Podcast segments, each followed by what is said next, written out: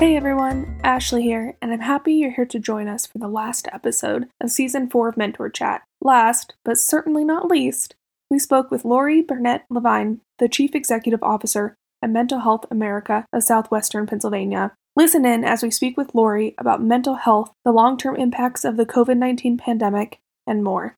Let's dive right into the conversation.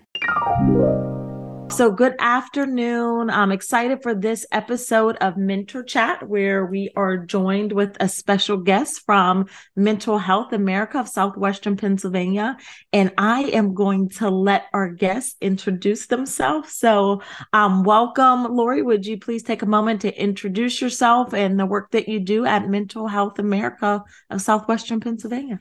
Hi, uh, thank you for having me and inviting me onto your podcast. Um, I am Laurie Barnett Levine. I'm the CEO of Mental Health America of Southwestern Pennsylvania. And uh, we say that we educate, advocate, and serve. And what I mean by that is we have programs like this that educate the public about mental health, the stigma surrounding mental illness, and ways to seek help and ways to recognize signs and symptoms of mental illness. Uh, we advocate in that we provide systems advocacy, advocating for legislation that promotes and protects uh, mental health services, as well as individual advocacy for people who live uh, in southwestern Pennsylvania and might be having trouble with resources. And the resources don't have to be mental health resources. It can be problems with a landlord. It can be uh, problems that they're having with family members, seeking advice about different situations. And we have uh, specific staff that serve Westmoreland County, but we also provide referrals to other counties as well. And we have an advocate in Indiana, Armstrong, and we employ the advocates at Torrance State Mental Hospital as well. They're external advocates that are, again, employed by us. And we have some supportive services as well we have some programs now um, that are dedicated again to Westmoreland County, and they are uh, care managers that help people with what are called the social determinants of health, the things that all of us need to be healthy. And if we have good mental health, if we have good physical health, and we have good mental health, and vice versa, and we try to strive to create that connection and uh, help the public to understand how the two are interchangeable that we do have health from the neck up as well as from the neck down. Uh, so those are some of the services that we provide. Uh, just very basically, our website is mhaswpa.org. And I'll repeat that later on. And another program that we also do is a lot of suicide awareness. And we work very closely with a group called the Ray of Hope Suicide Awareness and Prevention Task Force. And we also, that is in Westmoreland County, and we work with Allegheny County, which is the SAFE Task Force, suicide awareness for everyone. So we're working with those two task forces to create greater awareness about suicide. So those are some of the things that we do. I myself am a licensed social worker. I've been in the field for decades. And I believe very strongly that everybody should have, everybody has a right to live a healthy life and have wellness. And so it's are the responsibility of our agency to assist people to be able to get there, as well as to spread education in the community. Thanks, Lori, for sharing a little bit about that and about yourself. So I know in conversations just that we've had, both in the podcast and in our work, um, it's been pretty clear to us that the pandemic um, is still having it's having a really big impact on adults and like young people and we've tried to respond and like our work the best way that we can but i'm wondering how has that impacted your services and uh, the people that you work with? It's created a greater need for our services. Um, we definitely saw that the pandemic you know was going to actually create a mental health pandemic within the physical health pandemic. We knew that was coming because that's typically what happens um, with crises, trauma, these kinds of events. And it often doesn't happen while the person is going through the trauma, but it happens afterwards. And I think that's what we're seeing. And uh, it's particularly hit our youth the hardest. And so we've seen increase in um, people requesting services. Uh, we've seen increases in suicidal ideation, and it's not just us. This is the Center for Disease Control has done studies about this nationally, and and we're you know you'll hear this very commonly. We're in a mental health crisis in our country, and now we have the financial you know crisis that impacts people's mental health the price of goods and services, things like food that everybody needs to have, um, are increasing, and this is creating greater strain and stress for people. We saw that before the pandemic, the suicide rates had been steadily climbing, and a couple years before the pandemic, they started leveling off. And now we believe that they're climbing again. Uh, the CDC found like a year ago that young girls were having more visits to emergency rooms with suicidal ideation. And when this, when there have been studies that have been done, more and more youth are reporting thoughts of suicide, of wanting to hurt themselves. Signs and symptoms of depression have increased. Some say 30 to 40 percent in our youth. And then you couple that with the workforce challenges that everyone has been experiencing, but have particularly hit hard the human services. And we've seen a lot of people resigning um, their positions. Some of them have been leaving the human services to go to work for fast food companies, um, you know, bo- big box stores, just getting out because of the stress of providing services and the underfunding of those services consistently. And um, the lack of attention that are paid to those services so that they were feeling the stress before the pandemic and they've had their own stress they've had their own losses and now you know so we see them leaving and as they leave that creates greater stress on the people left behind. We've seen residential programs have had to close because they don't have enough staff to you know staff the program. So we're really you know parents are recognizing signs and symptoms of mental health issues in the youth and they have nowhere to refer them to or if they do there's waiting lists that could be a couple months long and you know what you know when you have a child and it's gotten to the point where you recognize that they're having mental health symptomatology or they come to you and they say like i'm thinking about hurting myself. I'm thinking about ending my life. And you try to call and get an appointment and you can't. How stressful that could be. And so we see a lot of parents taking their children to emergency rooms and then we see greater lengths of stays in emergency rooms and difficulty finding beds and some of the hospitals have the beds but they don't have the staff to staff the beds so we're really seeing a, a like it's a perfect storm on both ends and our group in terms of systems advocacy has worked really hard to try to educate the state legislature who funds a lot of these programs about the importance of the safety net and having these kinds of programs. And once again, in the state budget, they did not increase mental health services. They the governor did appoint a commission to study this, and the commission put forth its study. Um, but there's no legislation that has been passed in order to make any movement on the on the study, and they don't expect. And it's one year funding, and they don't expect that any legislation will come out until after the first of the year so then you'll have six months to spend one year's worth of funding. And some of that funding is for workforce challenges. But if you only have six months to spend it, is that really going to be able to make an impact? And it's a $100 million in the state of Pennsylvania, and there's 67 counties. So we're talking at most one and a half million dollars probably per county to be spent in six months. And it's just really um, not the best way to go about things. So those are some of the issues that are facing mental health services. Um, I can talk about, you know, telepsych and how that has really helped during the pandemic, especially more for adults. They found that having the ability to uh, be able to have remote appointments and not have to come into the office uh, has really telemedicine has really helped both in the physical health side and the mental health side because for people to they have trouble sometimes with transportation or they have to take off of work to travel to get to their appointment or they can't take off of work and so they can't go to an appointment. So this way they if they have an appointment that they can log into remotely it's caused a greater increase in people keeping their appointments and decrease the number of people that have to cancel their appointments. And so that's been very helpful. Um, the legislation was just passed to extend the ability to have telephone only appointments. And that's good too, because not everybody has internet access. And you see, to, you know, that sometimes people like we had today, um, making a connection.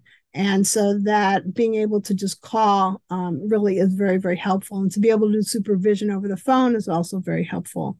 And I think the pandemic, that's if there's one silver lining, it's been like Zoom and Teams meetings and all those other platforms that have helped us to be able to do things remotely because it's a great time saver and it's allowed us to be more productive as professionals, but it's also been helpful for the people using the service. For children, they found that it's harder for them to be engaged over a computer or over a telephone, that face to face still works better, although it's not always possible you know the schools are overwhelmed the schools are finding now that they're back in in face-to-face mode that more and more children are experiencing mental health problems that they're and i'm sure you've seen this too that they're delayed in their you know ability to bounce back into the in-person setting we're seeing an increase of the flu new viruses in addition to in addition to you know the pandemic in addition to new strains of COVID. And so it's a lot for families and children to deal with, plus the regular colds and, you know, viruses that just circulate. And we've seen that a lot of um, businesses have allowed their staff some flexibility in working remotely. And that's been very helpful. It's helpful to the parents because if their child's sick, they don't have to miss work. They can still log in remotely. So that there are some things that have happened during the pandemic that have been those are some of the positive things. But the toll on both adult and children mental illness has been uh, tremendous. Um, and again, we've seen suicide rates rise, and we've seen that um, the suicide prevention programs um, have been disproportionate and where they've had an impact. So, for example, in rural populations, there's underserved populations like rural populations, populations of color, populations with poverty, um, that those people have had less access to the services. And sometimes it's because of transportation, location of the services, cultural sensitivity. Uh, and they're real, the mental health system is really trying to address that. And they're very much aware of that. And so they're trying to do more outreach into the communities, especially the communities that I mentioned, the LGBTQ communities, are at higher risk of suicide. Um, and there's a mistrust of the mental health system, you know, and how are they going to help me or how is this person going to be able to help me? And along with the stigmatization about mental illness as a character flaw, it's not an illness. Like if you if you like broke your toe, you'd tell people, "Oh, I broke my toe." But if you're feeling depressed, like you tell no one, um, because people feel like it means they failed if they have a mental health problem. So we really tried to get the word out that it's not a character flaw, that mental illness is really something that happens. And if you have depression, it doesn't mean like this is going to be with you for the rest of your life. It could, but there's lots of medications that are out there that are able to treat this. And just like if you had diabetes or you had a thyroid problem and you would take medication, like you're taking medication for this. I think you know, a lot of famous people have come out now and are talking about their mental health issues. Movie stars are talking about it, athletes are talking about it. And so that's very helpful because people saw, even during the Olympics, some of the potential gold medal winners took a break because of the stress and their mental health. And so it's gotten a lot more public attention, but I don't think we're there yet. I don't think people really feel comfortable talking about mental health problems. And so one of the messages that we put out there is it's okay not to be okay. Like not everyone has to be like picture perfect all the time. And sometimes you might be having issues and you should have a trusted person that you could be able to talk to. That's very important. It doesn't even have to be professional. Just having someone that you trust. And for, for children, because this is the mentoring partnership, having that one special person in their life has shown to make a difference. And that the people need that one person that is there for them no matter what. And it doesn't have to be a family member. It can be a friend. It can be a mentor.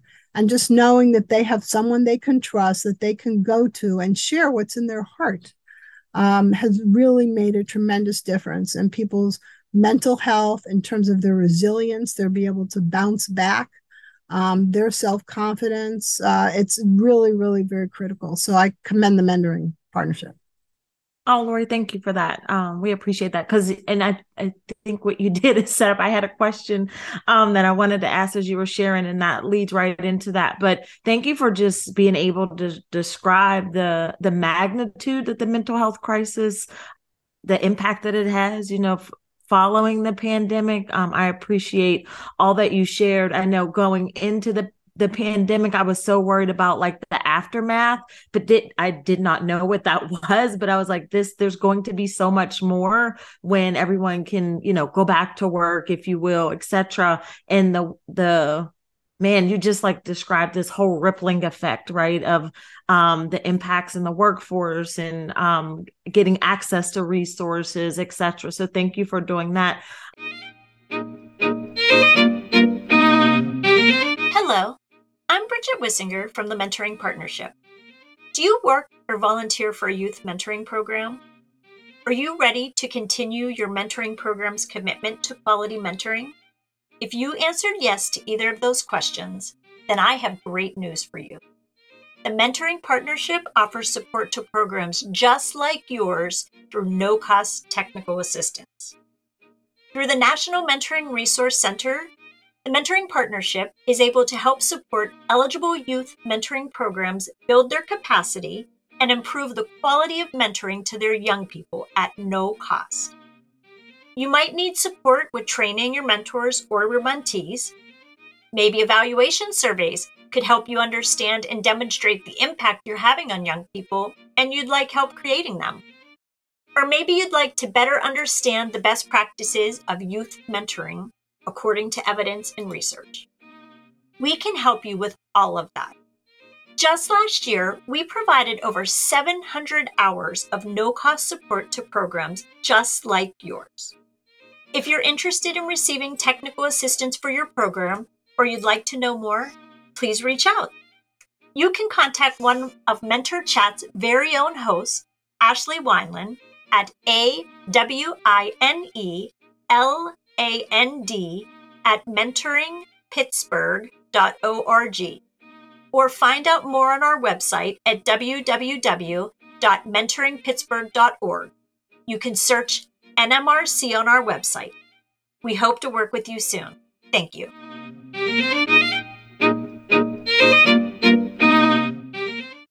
I was going to ask you, so maybe you and you addressed it some, but maybe can further expand on, um, like at the mentoring partnership, as you said, like our work is centered around relationships, specifically for young people. Um, but we've been talking a lot about how adults um, get support so that they can model that support for young people. It's hard to model wellness or be that trusted caring adult when you ha- when you need support as well right? So just wanting to make sure people get the support they need adults and youth alike um, and that we're reducing the stigmas like you said so you, people can ask for help um, so that i mean essentially we're all in this together and we believe that relationships is a big proponent of you know mental health and well-being whether it's preventative or whether it helps with you know early intervention etc um, but can you talk a little bit more about like what you've seen in your work with regard to relationships specifically and how that has impacted not only youth i mean that's our primary audience but youth and adults alike by having that just kind of like you said at least one caring adult in their life well, you know, they talk about when you're on an airplane, put your oxygen mask on first so you can help other people. And I think that's true about mental health.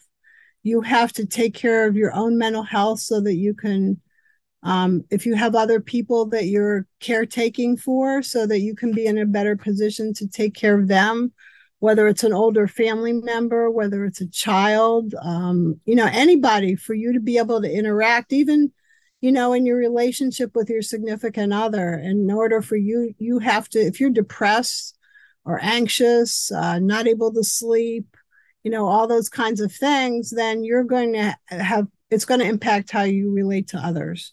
So um, there there were there are some evidence-based studies that talk about the things that you can do simple things to try to help with your mental health one is having a significant relationship with someone that you can talk to um, things are like trying to eat well like even when you're depressed sometimes you know you might want to overeat eat snacks whatever you know or not eat at all some people get so depressed that they can't eat so making sure that they're trying the best they can to eat a balanced diet. Um, other things I mentioned sleep, you know, being able to sleep. Some people find meditation helpful. Some people find keeping a journal helpful. Uh, practicing gratitude, you know, looking at ways, trying to reframe how you see the world. In other words, like, you know, and instead of saying the glass is half empty, try to find ways where the glass is half full and look, reframing how you look at something. Maybe there's an upcoming event that you're really anxious about. Well, what if you look at it? This will be an adventure for me. This could be a learning experience for me. You know, what can I get out of this that's positive? Trying to reframe those things. So there are simple things the exercise. They found that exercise is really helpful for your mental health because your body produces chemicals when you exercise that also are good brain chemicals. And so um, sometimes when people get anxious, they get a stomach ache and they don't understand why. But the same chemicals are in your stomach that are in your brain. There's actually more in your stomach than there are in your brain. So by you're helping your physical health, like once again, you're helping your mental health. So exercise is another key component for good mental health. And I'm not saying that any of these replace if you need to see a professional, but if you're experiencing mental health issues or while you're waiting, those are some things that you can do to help help yourself and so also you know seeing your primary care physician some pri- primary care physicians do prescribe medications to help with your mental health um, while you while you're waiting. So it doesn't always have to be um, you know getting to see a therapist. While you're waiting you, you might be able to get to see your primary care physician. And they're not the specialists. I mean they sometimes feel under equipped to deal with mental health problems but they may have some things that can help temporarily until or medicine that you can start.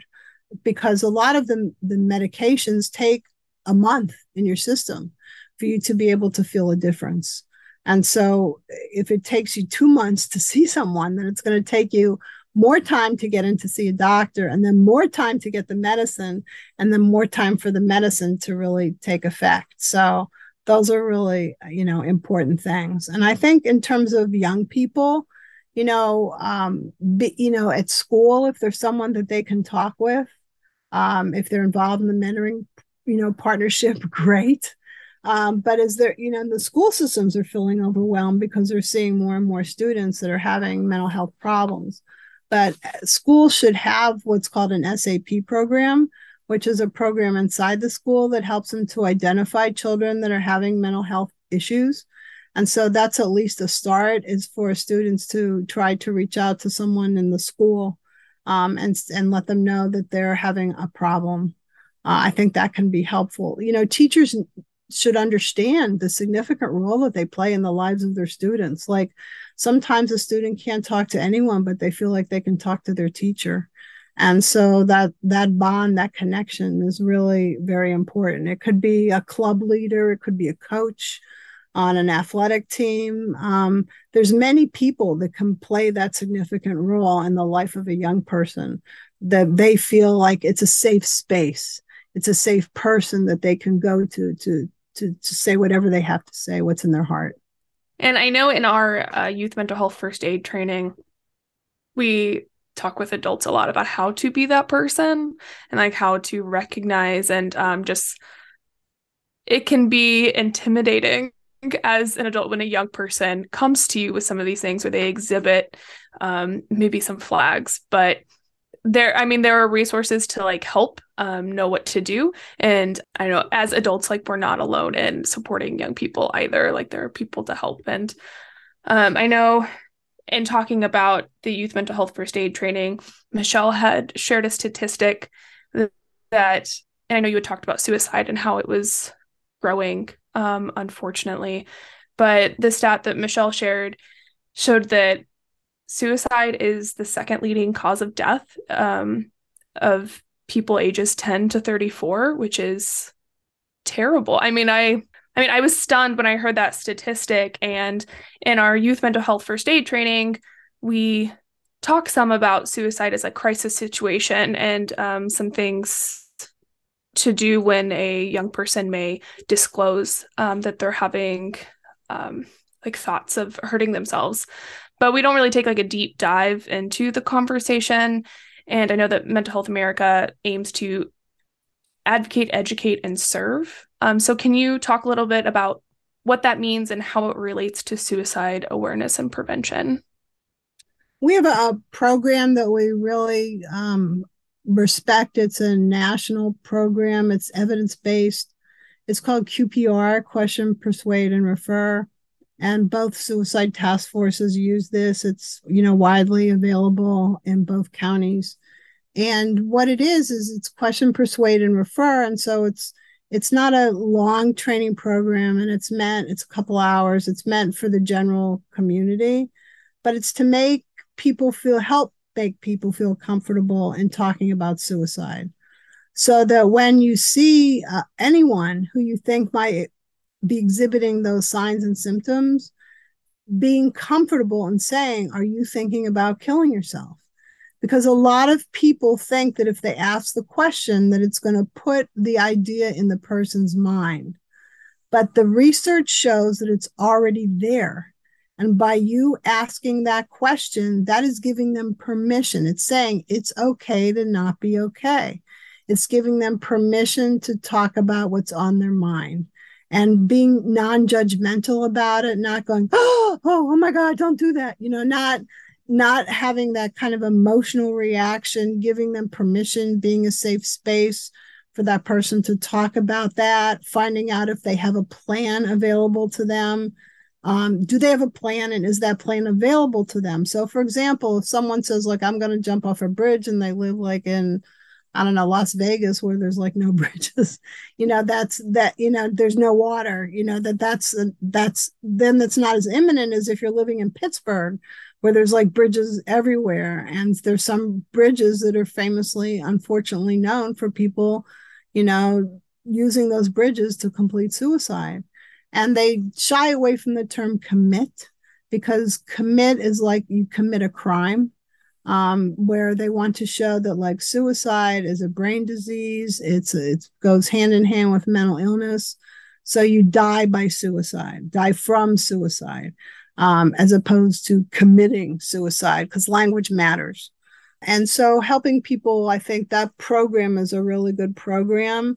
And helping even if you can't take advantage of that program, helping people to understand what the signs and symptoms are. Often people say, like, I was so surprised. They were acting so normal. They were acting so happy.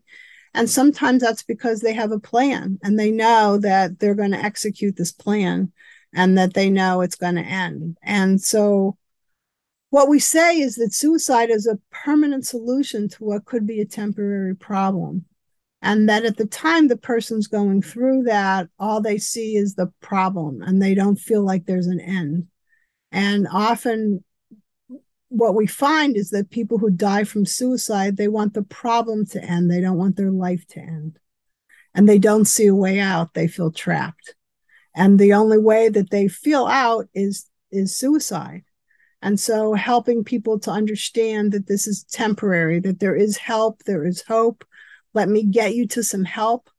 Um, there's a national crisis line. They just changed their number to 988 to make it easier for people to remember uh, from this long, you know, toll free number. Uh, that will put you in touch with someone close to your local community. Some communities have direct crisis lines. Uh, in Pittsburgh, there's Crisis Resolve. Um, in Westmoreland County has a has a suicide hotline, but also there's this 988 number. There's uh 741 741 is a national text line for people, and often you feel more comfortable texting, and there'll be somebody there available to talk with you.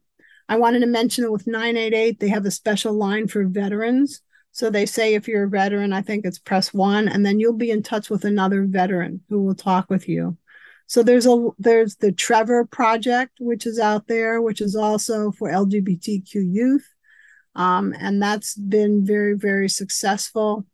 So that there's a lot of resources that are out there for people to be able to call and to encourage people to call. But if you are with someone that you think suicide is very imminent for them, you know, take them to an emergency room. Don't just say, go ahead, you know, you should do this make sure that they do it, stay with them.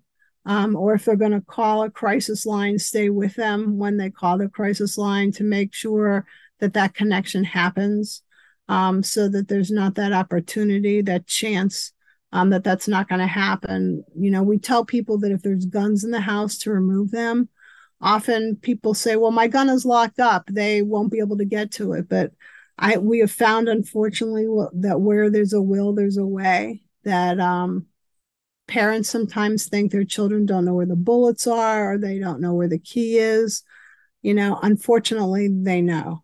Um, family, friends, things like that. So uh, it's not an end. I'm not making any, you know, gun rights statement. I'm just saying that if you know that there's someone in your household that is thinking about suicide, you want to make sure that pills and guns are not available to them.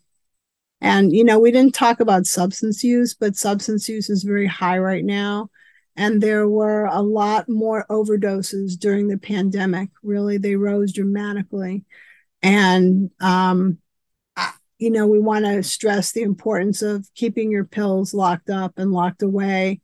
Uh, if there's someone in your household that you think might be at risk, uh, you know, of substance use, overuse. Um, there's drugs on the street that are so readily available, and they're not always what you think they are. Like they're laced with fentanyl. There's these pills out there that look like candy. So you just have to be very vigilant about, you know, sometimes people use others. There's been a tremendous increase in the use of alcohol during the pandemic and alcoholism. And people don't think of alcohol as a drug, but it is. And so that it's a depress it's a depressant so actually, people think they're drinking to escape the reality when it actually depresses their their whole system, including their mind. And so um, we just need to be more and more aware of these things and be more vigilant. And that's why you have to put your own gas mask on first, so that you can help the person that you're, you know, caring for um, be healthy so that parents aren't so immersed in their own issues that they don't see that their child is using um, or that their child is depressed also.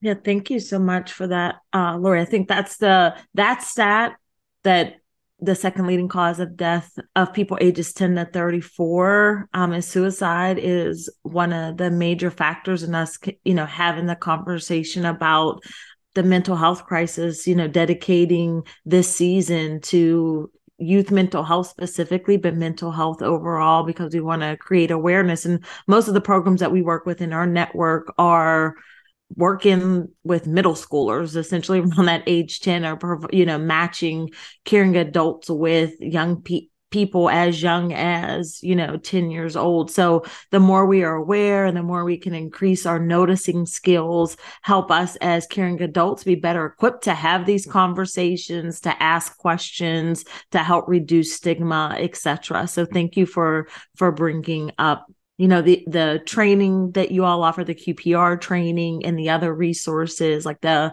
suicide prevention line etc um, before we wrap up today's discussion are there other resources or recommendations that you want to share uh, with our listeners knowing our primary audience are those who um, really parenting young people um, but also who have um, investment in um, mentoring relationships for young people. Um, do you have any resources or recommendations that you want to share that would um, help support the overall health and well being of young people um, that you may have not already shared?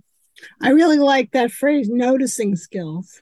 You know, I think that's great. Um, you know, to try to heighten your noticing skills uh, for the, especially with this, this is a youth program for the youth around you um, because sometimes youth react in a different way than adults because they can't express what they're feeling.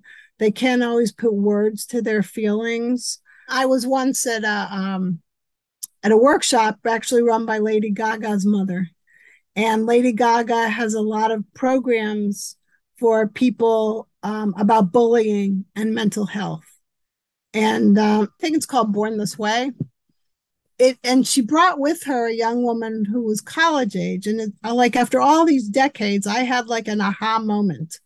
And the aha moment is that, you know, we talk to youth about these feelings, but sometimes you know, and it's important to have good mental health and we say all the right things, but sometimes they can't see the forest from their trees. Like they don't realize that the what they're experiencing are the symptoms of having a mental health problem.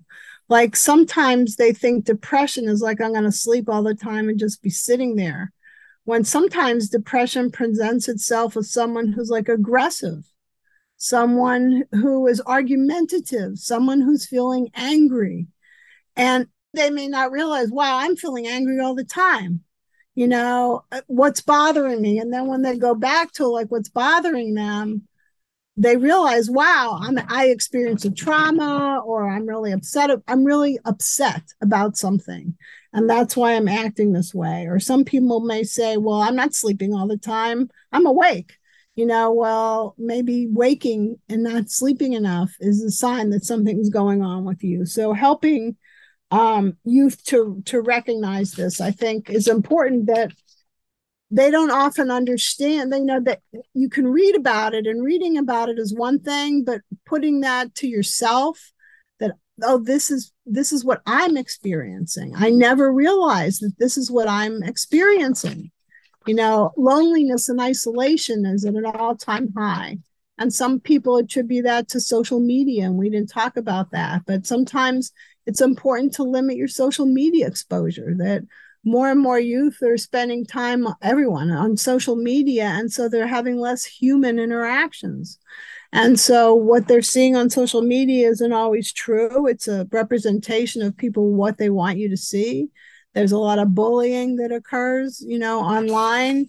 And so for whatever reason people feel like they can say more online than they can say in person and then for youth you know online doesn't stop it's 24 7 like they can wake up at three o'clock in the morning and turn on their you know phone or whatever and somebody can be bullying them at three o'clock in the morning. So it's not you know it's not just a it's not just a daylight when i'm at school thing anymore. It's a it's a constant thing. And so being aware of that knowing when to take a break the news the news cycle um, the violence that that people are seeing on television. There's been a tremendous amount of shootings, and you know, in the area lately. Young people being the perpetrators, young people being the victims. Uh, how many youth know these victims and how they're impacted by that? You mentioned the ripple effect, so that there's ways to try to just turn it off you know turn it off for a while block you know block it out. And that's important too to to limit your exposure to those kinds of things. There's a really good film for parents. It's on pbs and it's called you can find it on their website. It's called hiding in plain sight. I don't think this will air in time but there's going to be a showing a brief showing of part of the film um, at seton hill university on this thursday night with a panel discussion um, with professionals and youth. But it, it was a really good film. And it interviews young people and talks about the things that they're going through. And it's it's um the film in its entirety is two parts, each are two hours, so it's really long. Um, the second part is a little easier to watch because it's the part that focuses more on hope. Um, but one of the one of the young people said, "When I'm mad on the outside, I'm mad on the inside. And I thought that was very insightful. Um, and and then also they they said things like that sometimes they just feel numb. And so some of the self-harm we didn't talk about cutting. There's there's youth that cut themselves in places where adults don't often see. So the cutting is a way when they're feeling numb that they feel like that puts them back in touch with reality. Um, so that that's another thing for youth, for parents to look out for, especially females. Um, they'll cut themselves in places that are covered by clothes that people um, can't see. Um, and so that's really important. Um, and again, you know, you can't always see the pain that people are going through. You know, mental health issues Uh, like an invisible disability, an invisible stigma. You don't always know what the other person is going through. You don't always know what's going on in their inside. And so, like, be kind, be open, be caring. Those are the things that we talk about. And I'm sure for your mentors, that's something that you stress too. You know, that unconditional support, the non judgmental listening, uh, the openness to receiving what that person is saying. And that just gives them permission to, to talk more about what's going on in their mind, feeling like they won't be judged, feeling that, that you'll still care about them no matter what. Thank you, Lori, um, for joining us today and for sharing about your work and tips for people um, when they're caring for young people and for themselves. Um, I know you shared a number of resources on this call and your phone number and um, uh, crisis lines. So we'll be sure to put that in the show notes as well um, so that people can look to that and have those resources um, as they need. But thank you for your work. We've um, really appreciated being able to work with um, you all and partner. And thanks for joining us. It's been a pleasure. Thank you so much for giving me this opportunity. Appreciate it. Stay inspired. Stay inspired. Stay inspired. In this episode, as well as throughout some of the season, you probably heard us talk about the Youth Mental Health First Aid Training. This is a valuable training that's suitable for any adult working with young people. It teaches you how to identify, understand, and respond to signs of mental illness and substance use disorders in young people. The training gives adults who work with youth the skills they need to reach out and provide initial support to children and adolescents who may be developing a mental health or substance use problem, and help connect them to the appropriate care. If you're interested in learning more about the training or registering for one near you, you can find more information at www.mentalhealthfirstaid.org. You can also check out TMP's training information on our website. One final note thank you so much for listening this season. Youth mental health and wellness is such an important part of caring for, supporting, and mentoring young people. And we are thankful to our guests who took the time to have conversations with us and teach us. We hope that folks listening learned as well and had moments to reflect on how you interact with young people in your life as well as your own mental health and wellness practices. We can't wait to share more discussions and introduce other experts in the field next season. Until then, please stay connected with TMP. Find us on social media, send us an email, or visit our website. We'd love to hear what you thought about the season, questions you have, or what you'd like to hear more about. Thank you again.